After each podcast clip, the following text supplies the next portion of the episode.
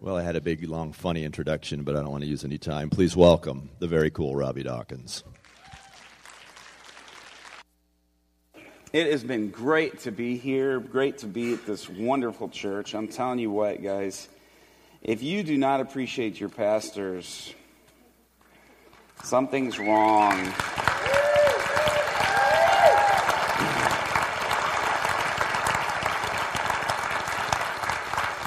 And uh, uh, for those of you who don't appreciate them, just meet me out back. I'll beat you up. That's all there is to it. There's no other way around it. So that'll that'll cure that for you. Anyway, uh, it has been really good to be here, and just everybody's hospitality and kindness. I tell you what, it has really been uh, just wonderful uh, to be able to share in and and just to be here. And God is just you know really I, I I, I told Tom, I said, I just feel like this place is a powder keg. That the Spirit is just, uh, it's just about to break loose in new ways and in you. Not, not, I don't mean just like in a corporate sense, but I mean in you personally. And uh, just seeing that, you know, uh, what the Lord wants to do. It's just been incredible, you know, to be here and to be a part of it. And so, uh, anyway, thank you for having me and, and just for all the gracious kindness that you've shown us while we were here. Uh, praise the Lord. Thank you. A uh, couple, of, couple of things. We've got a, a, table back there that has some resources if you missed the conference. Um, there's sort of a mini version of kind of what we were doing. It's not the whole thing, but I did uh, something sort of similar. Um, it's actually, I, I actually think uh, this one was better. Can I say that? Is that all right? Is that bad? Um, but I did one at the um, at the uh, Columbus Vineyard, uh, and uh, about I think that was about two years ago. But uh, we did a, a, conference there called the Come Holy Spirit Conference, and it's a uh, two DVD set, and you can kind of see the healing and stuff like that, and things we were doing here. Also, I, I brought this because I knew you had the Oasis for the young people coming up. But if you missed the Oasis a couple of years ago, I did it. And uh, I did two, uh, two messages there uh, talking about, and this is particularly directed towards uh, young people, uh, and is Can God use me to do miracles today? And basically, um, it's just, you know, equipping them and, and things like that. This has been, I've heard from a lot of parents just how helpful uh, this has really been. But we got several things back there. We've got uh, only three of the Father of Lights deluxe versions of the DVDs left. And, and if you haven't seen Father of Lights, I'm just going to tell you. Did anybody get one like over the weekend and then watch it last night? Anybody watch it last night? It was. It, what'd you think?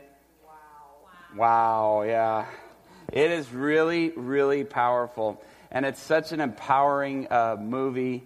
And um, uh, guy who's at the end of the movie, uh, my friend Todd White, he called me last night and we were just talking just about how many people that we've heard feedback from that have just been really impacted. And so it is, it will give you a sense of permission to go pray for people and see just God do crazy things. I mean, it's been incredible just the feedback of those. But we have those back there for you.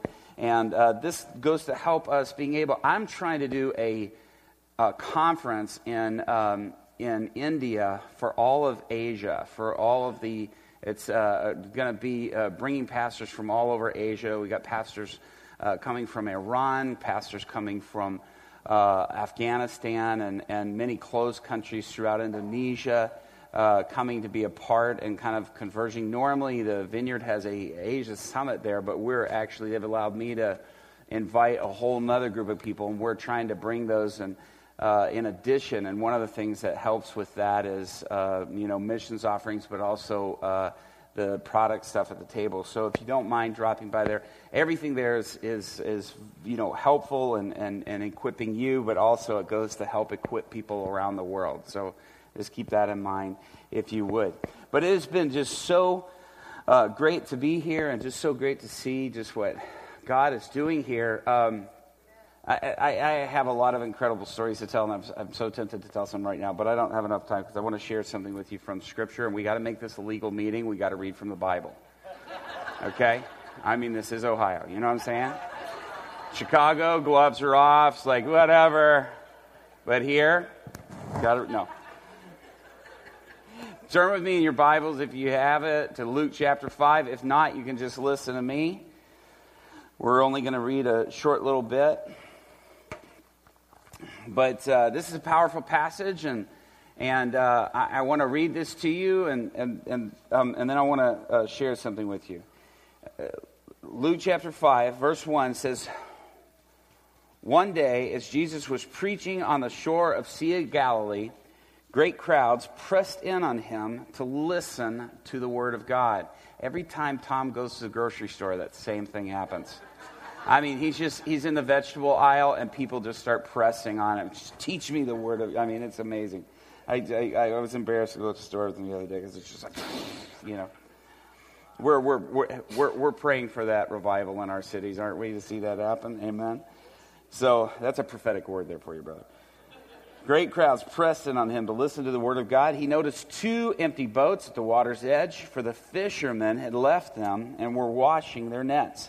Stepping into one of the boats, Jesus said to Simon, its owner, to push out into the water.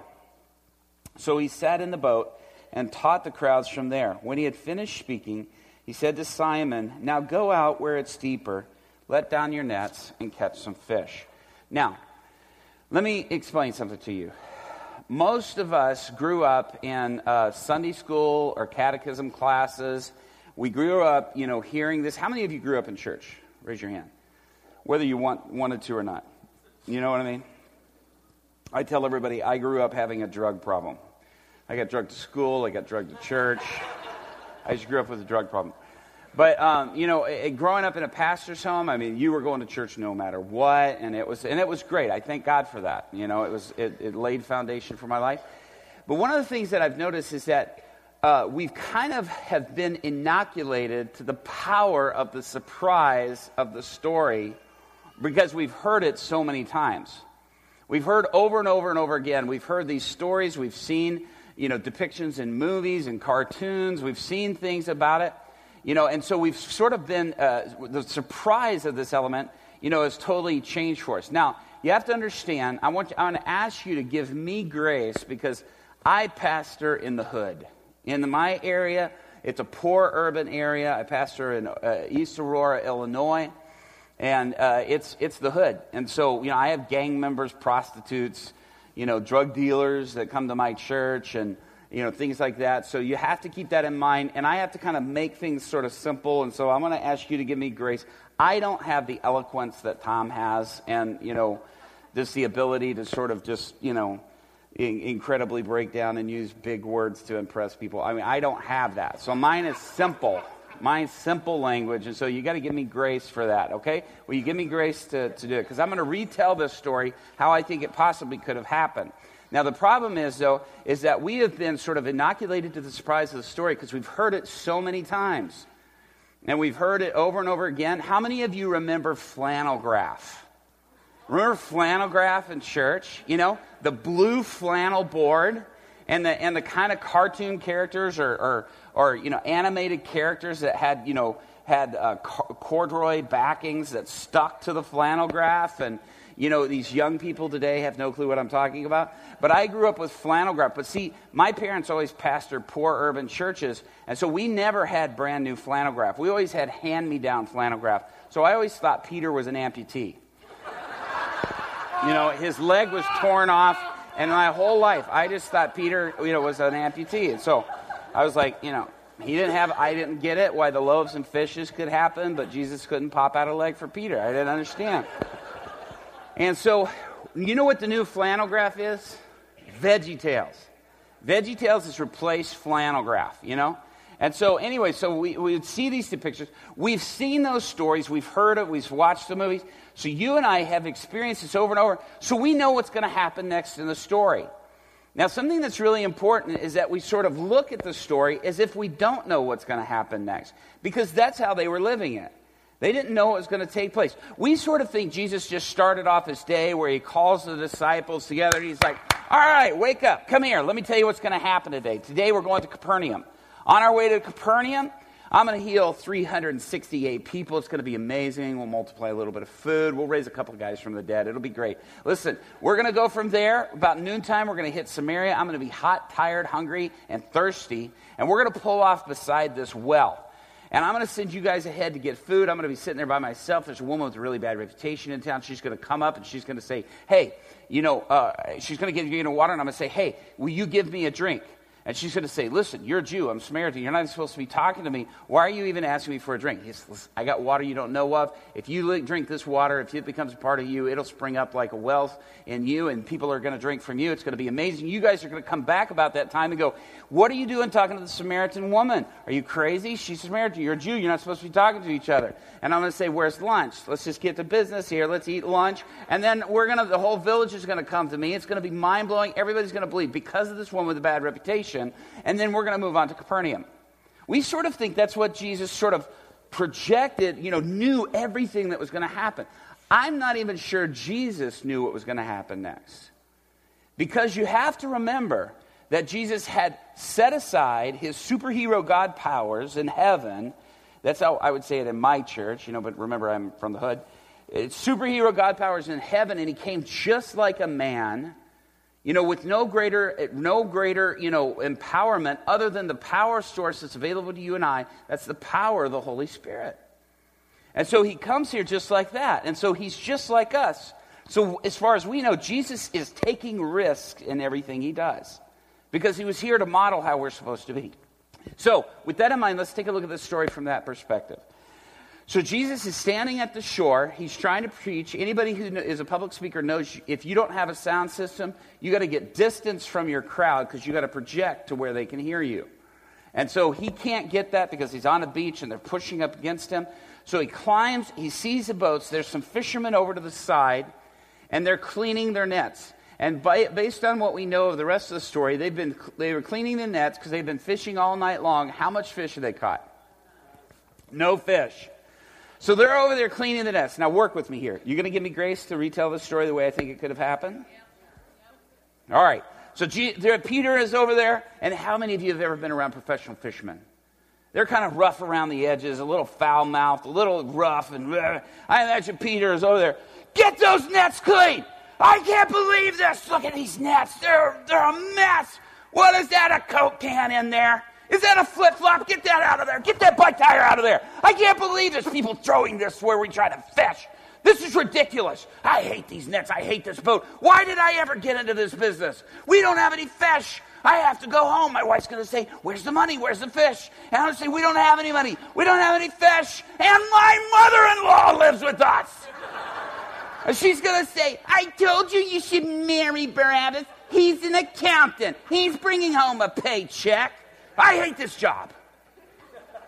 Now, I know it doesn't say that.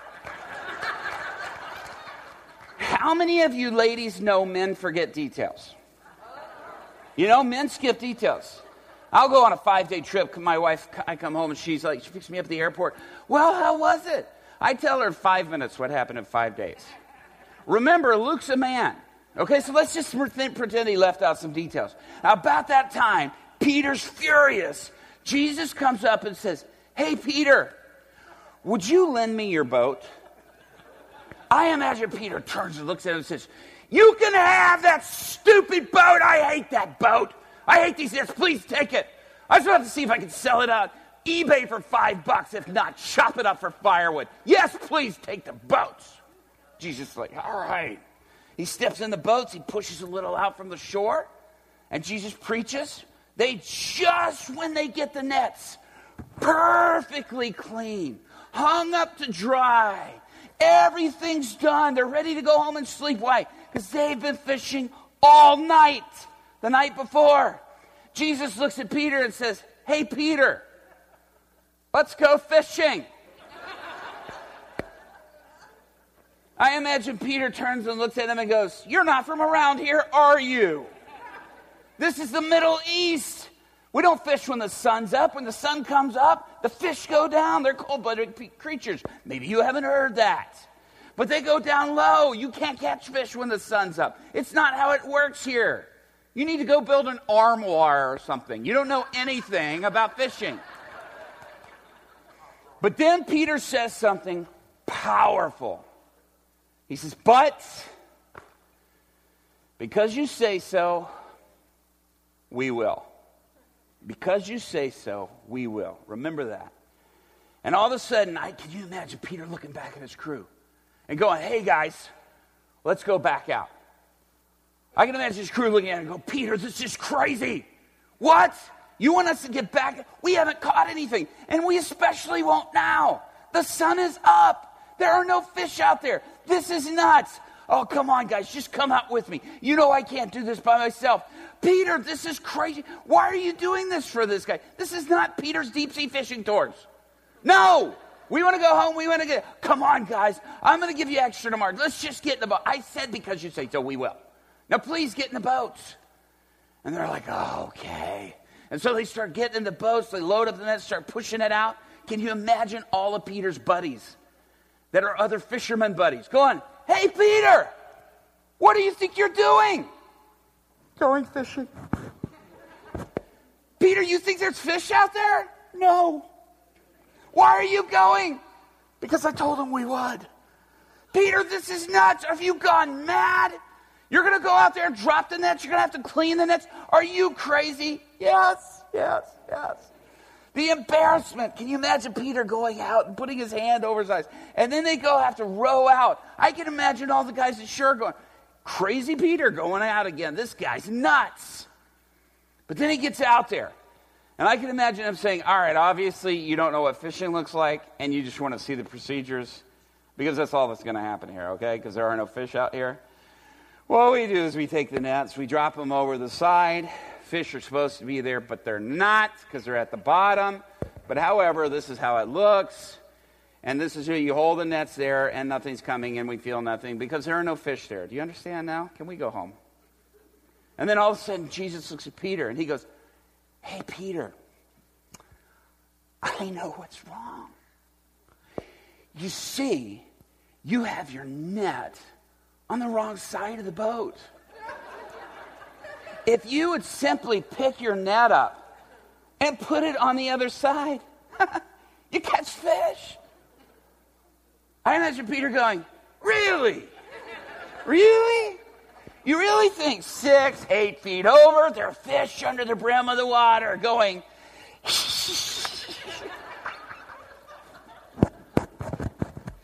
They even have their nets on the wrong side. They don't know we're over here. Shh, they'll never know. Trust me, Jesus, that's not happening. But because you say so, we will. And they pull their nets up. Can you imagine all the guys back at shore? Peter, what are you doing? You think there's fish on the other side of the boat? You really have gone mad, haven't you? Yes. But he pulls them up. He drops them over. You guys know the story. He drops the nets over. All of a sudden, the nets fill with fish. And Peter's like, What? What? We have fish. Pull that net up. And they're pulling it up. Drop it again. They drop it down again. Pull it up. There's more fish. The Bible says they fill the boat full of fish to the point where it starts to sink. Peter realizes, I got another boat back to shore. He's like, hey, get that boat out here. We got fish. Not that side, the other side. Put an X on it. That's the sweet spot side now. And the Bible says if both boats fill so full of fish, all of a sudden, all the guys laughing at him back at shore, I bet they jump in their boats. Get the nets. Crazy Peter was right. Get out there. They're rowing out as fast as they could. They had fish. And then all of a sudden, both boats, the Bible says, so full, barely make it back to shore. And it hits Peter. Peter's like, I'm a professional fisherman. I know my trade. I know how to catch fish when there's fish there. This wasn't about my skill.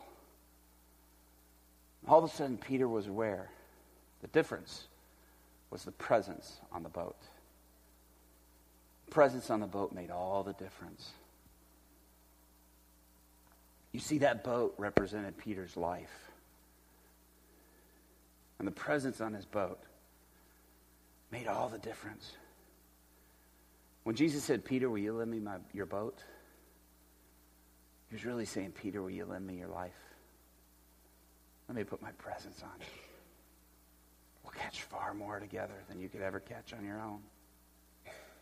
We'll get far more than you could ever get. But Peter doesn't realize that yet. The Bible says he gets back to shore and it hits him what just happened. It hits him whose presence he's in. And the Bible says he drops to his knees and he looks at Jesus and he says, Jesus, best thing for you to do right now is just go away. You're too good. I'm way too bad. I'm too big of a sinner. I'm too big of a hothead. You just need to go right now. The best thing you could do is, Jesus, just go. The best thing for both of us is you just go. You stay around me. I'll disappoint you. I, I disappoint everybody. Jesus, just go now. Jesus looks at him and he says, Peter, you've been going after minnows your whole life. I made you for the big catch. I didn't make you to catch fish. I made you to catch people. And if you'll let me put my presence on you, you'll go for the big catch. And you'll bring them in. What did Peter want? Fish. What did Jesus give him? Fish. And then Jesus says something very simple. He says, Hey, Peter, follow me. Now, if you really look at this, this is not a very big pitch. There's not a real great sales talk there. You know what I'm saying?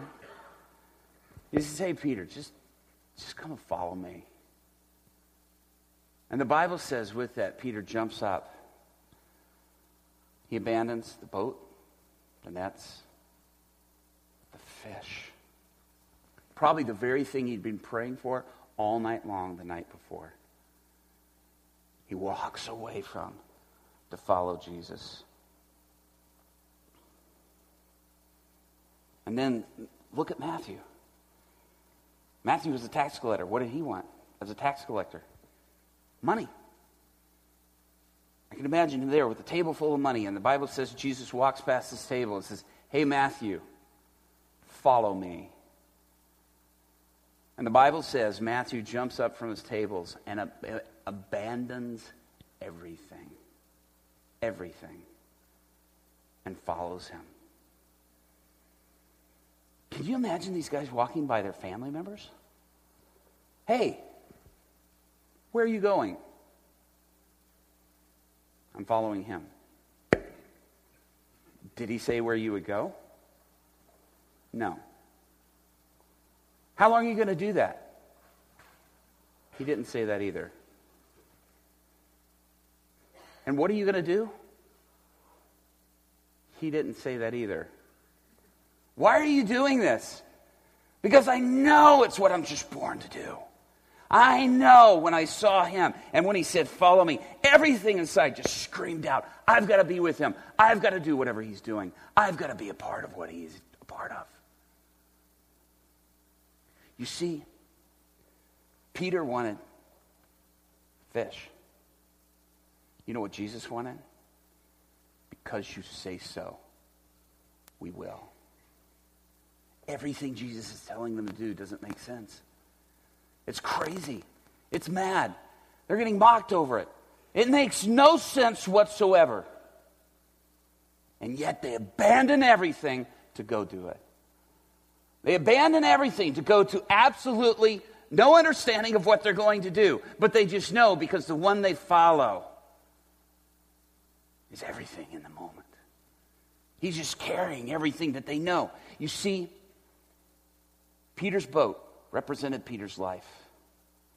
And that was a prophetic, when Jesus looked at him and said, Will you lend me your boat? He's saying, Peter, would you lend me your life? And that was a prophetic picture with the fish that day that Jesus was giving of Peter that would be fulfilled on the day of Pentecost. When Peter stood up and thousands came forward because the presence was on his life, because the presence was releasing, was moving. The Lord is challenging us. Will you lend me your boat? Even when it doesn't make sense, even when you may look foolish, will you lend me your boat? Even when you don't understand the task, will you lend me your boat? One day, we had had every year I have to I do a talk about sex in our church, and it's a two-part talk. We have a part one week and a uh, second part the next week, and basically, to sum up the talk, it's sex is made between a man and a woman in marriage. Sex outside of marriage is sin. God has a great plan for sex. Sex is to be enjoyed. It's to be enjoyed the way that God intended it and made it to be. And that's, well, that's the summation of the two week talk right there. And so we had this, this uh, uh, several young ladies. We had the, this guy who was the number three guy in the Latin Kings. The Latin Kings is the largest gang in Chicagoland outside the mafia. And um, this number two guy, his girlfriend, his living girlfriend, had been coming to our church. His street name was Hitler. And uh, she had been coming to our church, and I got up and I talked that one week on the first part, part one of sex outside of marriage, and what, it, what that meant, and how God wanted to bless sex, and what it's supposed to look like. And I, and I got up and shared that. Well, she goes home to Hitler, and she says, I'm not having sex with you anymore. Because Robby said, sex outside of marriage is sin, and it breaks God's heart because God has a better plan for sex and I'm not going to break God's heart, so I'm not having sex with you. Now, you can imagine as she's saying those words, all of a sudden this warmth came over Hitler. Tears began to flow down his face. And he says, I love Robby. Because you say so, we will. Let's do whatever that man says. The exact opposite is what happened, actually. He looks at, he looks at her and he goes, You go tell that preacher I'm coming to church next Sunday, and I am going to come. I'm going to sit on the front row, and if he if he does if he doesn't take it back, I'm going to pop him in the head. I'm going to shoot him in the head in front of his whole congregation. And she calls me and she goes, Robby, she's crying. She goes, You can't get up. She goes, He'll do it. She goes, He's a killer. She goes, Please, don't get up to preach. She said, Have Carlos Lopez, your worship pastor, get up and preach instead. and I was like, That's your plan? That he gets popped in the head instead of me? I'm like, No, we aren't going to change that. And I told her, I said, don't tell anybody about this. I said, I don't want to feed into that, and I don't want people being afraid. I said, he's not even going to show up. I said, it's a whole week between now and then. She called me on Monday. I said, he's going to be fine. I said, just, just don't worry. He, he won't even show up. So the next Sunday, I get up, uh, and I, uh, the, our, our, worship leader, Carlos Lopez, who's had also come out of the Latin Kings, he comes running upstairs, and his eyes are like this big, and he goes, dude, he goes, Hitler's downstairs, sitting on the second row, and he's strapping. He's carrying a gun. And he said, um, You, he goes, What do you want to do? And he goes, Please don't ask me to disarm him. And I said, No. I'm sure we've had people bring guns in the church before. I said, Don't disarm him. I said, just leave him alone. I said, but let's switch up. Let me, let me do the announcements. Let's not have the other person do the announcements. And he goes, You want to do worship too? And I was like, No. You do worship, I'll do announcements. And I said, It'll be fine. I said, We'll get up. I said, But just you know, let's keep an eye on him. And so he's like, he's like, okay. And so uh, we got up and, and we do one worship song and then, and then we, do, we do announcements, then I preach, and then we, do, we go back into worship and that segues into ministry. It's just how we do it. And so um, I, I get up and, and to do announcements, and I got to be honest, I, I was a little bit nervous. And I'm like, welcome to the vineyard. It's good to have all you here today. We're so happy that you've come. And I was moving a little bit faster, you know. The bathrooms are here, children's ministry there, you know. Just trying to make it not an easy target. And but I, I looked down at him, and he was sitting on the second row, and he was sitting just like this, and he he kind of had this, you know, brow all you know scrunched up, and and I noticed I would walk here and walk here, and his eyes would never move. He would just like keep looking straight ahead the whole time, and he never flinched. He never moved from that position with his head cocked to the side. And I was like, the whole time I was preaching, and I was preaching on part two of sex, you know, and I was like, you know, kept watching him, especially when I got to those parts again and recapping, you know, and he never moved. Nothing ever changed. Nothing ever, and I was like, okay, okay. And then finally it came to the end of service, and I just started calling for people who wanted ministry and, and people who needed healing, and things like that. People started coming up, and then all of a sudden I noticed that as he began to, as all of a sudden I started seeing him kind of shake his head and kind of do this, and he got up and he quietly walked out and he just left. And I was like, what was going on? You know? And so I called her the next day and I, or, or that evening and I said, hey, did he, did he say anything? She didn't come to church because she was scared. And she goes, No, he never said a word about it. She goes, he, he hasn't talked about it. He hasn't said anything about it. And I said, Really? He hasn't said anything about it? She goes, No. She goes, Every time I ask him, he says, I'm not talking about it. And she goes, So I have no clue what happened. And so I was like, Okay, okay. Well, several months passed, and Aurora did a huge roundup of the top 23 leaders of the Latin Kings. And he was the number one guy they were after. And they had six murder charges against him. And so uh, I, I, saw that he had been arrested, and his brother, whose his street name is Pistol Pete, he comes to our church. He's a drug dealer. And I walked up to him. I said, Hey, I said, I want you to get word to Hitler that I'm coming to see him on Thursday in jail. And he goes, Man, he goes, I can't get any word to them. He goes, They're in isolation. He goes, I can't get any word to them. I said, Dude, don't lie to me. Get, tell him I'm coming. And he's like, Okay, I'll tell him. And so I showed up. I showed up the next Thursday, and I went in, and all of a sudden, this, this, the guard brought him in, the jailer brought him in, and he's, he's shackled. His hands are shackled, his legs are shackled. You know, he's got the orange jumper on. And they come in, and it, man, I've never seen somebody so angry in my whole life. He's like this, and he walks in, and, and he just kind of plops down, and he goes, What do you want? And I looked at him, and I said, Well, I want to talk to you. And he goes, Well, I want to talk to you. He goes, What did you do to me that day I came to your church? And I said, What? And he goes, What did you do to me that day? He goes, Did you put some kind of hex on me or something? And I said, What are you talking about? he goes, As soon as I sat in that seat, I was frozen and I couldn't move. He said, My nose was itching the whole time and I couldn't scratch it. He goes, As soon as I sat down, I could not move. And he goes, Finally, when you started praying for people up front, I said, All right, if you'll just let me go, I'll get out of here right now. And he said, and then all of a sudden I was able to get movement back. And he goes, I got out of there right away. And I, he said, What did you do to me? And I said, I didn't do anything to you. I said, Let me tell you something. I said, That was God stopping you from doing something stupid. And I said, Dude, listen, Jesus loves you. He has a plan for your life. And I started using really sort of basic street terms to help him understand. And I said, Listen, it's like you've had this life you've built for yourself, and it's all jacked up and messed up, and it's all broken and busted. You thought it was the best life, but you've completely jacked it up and messed it up. And I said, and now it's landed you here. And I said, that's what that's your life. Your life is just like sitting there on the table. And I said, at the other side of the table, Jesus has this life that He made you for. And it's the perfect life that your personality, everything has been made for. And Jesus is saying, let's just do an exchange. I'll give you the life you were meant for. You give me the jacked up life. And, we'll, uh, and I'll come inside of you. I'll be Lord. I'll, be, I'll you fill you. And I said, that's the deal God's got on the table for you. And I said, will you take the deal? And he looks at me and he goes, and he pushes away and he goes, That deal's not for me.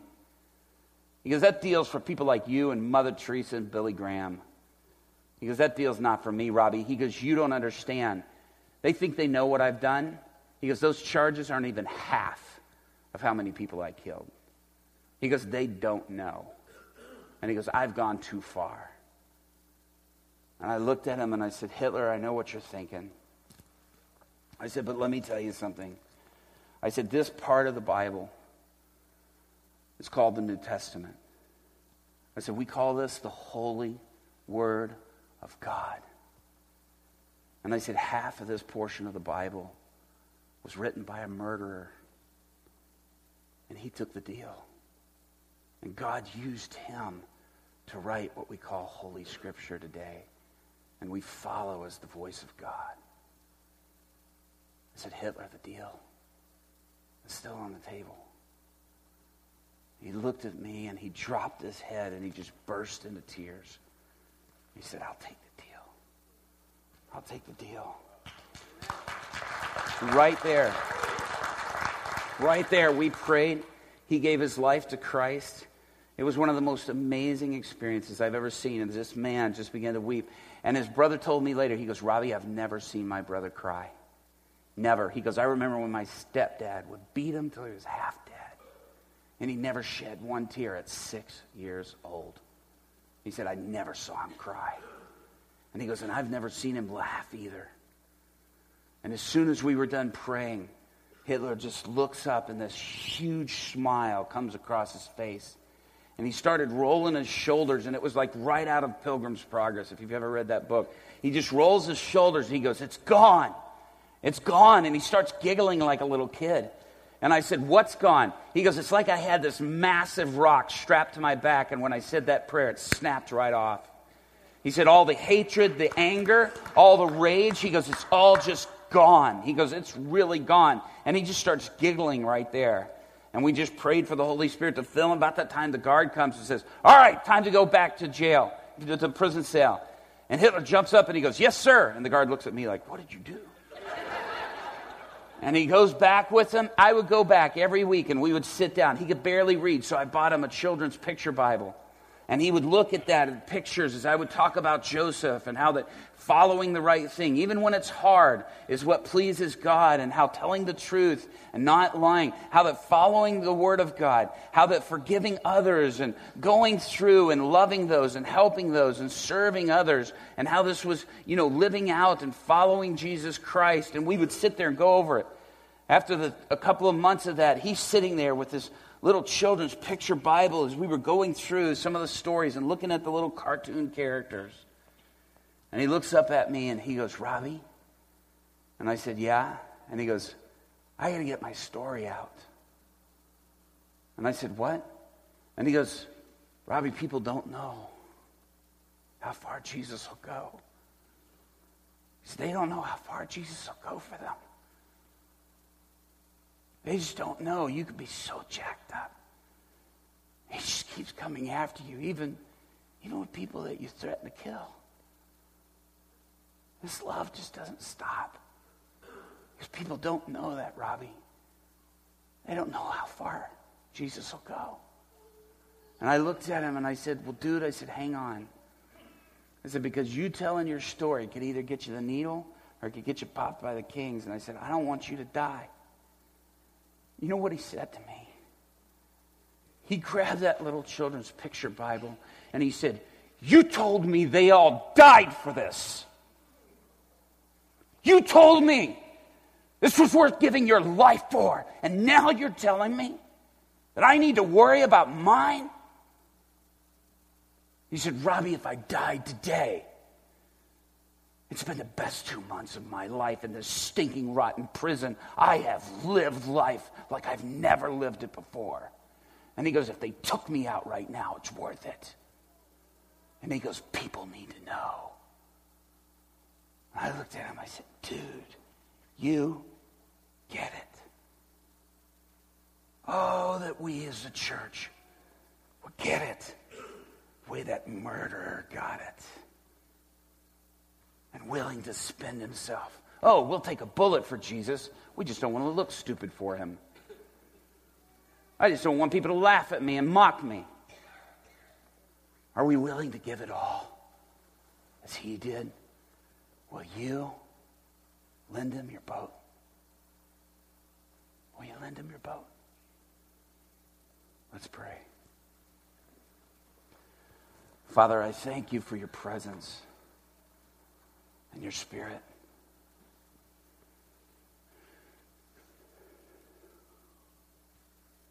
Lord, I pray that you would fill this place with your presence right here, right now.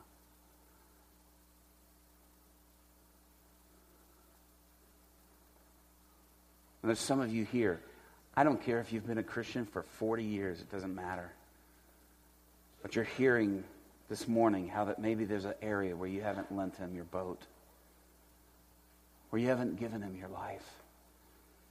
And you just want to say, Lord, I just want to invite you to every, every, every bit of your presence on every part of my life, my boat. Or maybe it's the first time. If that's you, just stand. I just want to give you everything, Jesus. I don't want to hold back anything.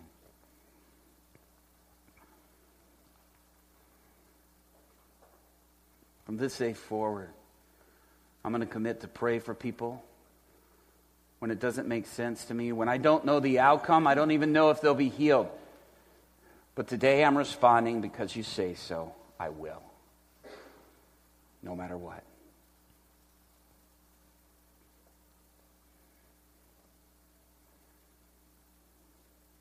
Oh, I see standing courageous people who could turn this city around for God's mighty glory. A courageous few who could start a revolution. Come, Holy Spirit. Fill us with the empowerment of your presence. Fill these boats. Fill these boats with the power of your Spirit. And we commit to go for the big catch. Not to be distracted by the minnows. To go for people. Come, Holy Spirit. Fill us. Fill us. Some of you are feeling God's presence on you too, and you're still sitting. But you're feeling God's presence. You're feeling the heat, the tingling, you're shaking, your heart's racing, you may be crying and you don't know why. But if that's you and you're still sitting, just stand right now. The Holy Spirit's moving throughout this room.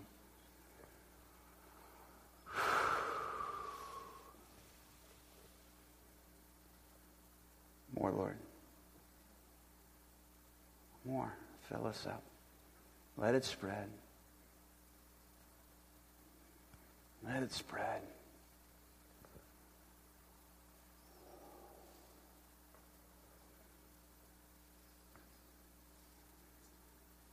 Many of you have been praying for revival. I have a word for you. You are the revival for this city. You are the great move of God for this area. Christ in you is what they are crying out for. Be that breakthrough. Oh, Father, let that ruin us for the average, the mundane, and the ordinary. Capture our hearts with that vision.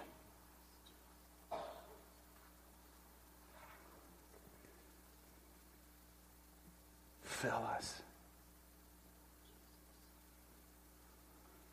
If there's anybody here that's just a part of the ministry team of this church, I just want to invite you just to come up right now.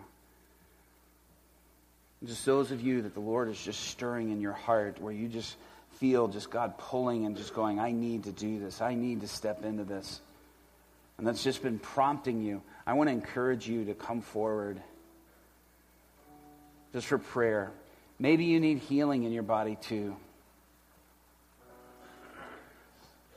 But you guys can just face out if you would. Just face these guys. Father, we just thank you. If you need a healing in your body, if you need a touch from God, God can heal you this morning.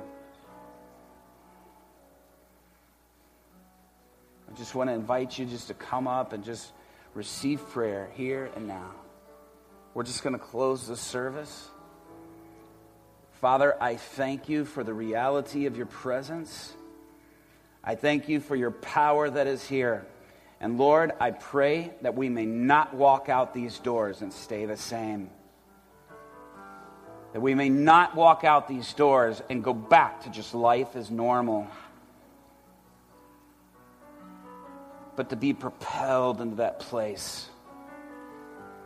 That our hearts rumble and stir and ache for a dying world that is crying out for its creator and doesn't even know it.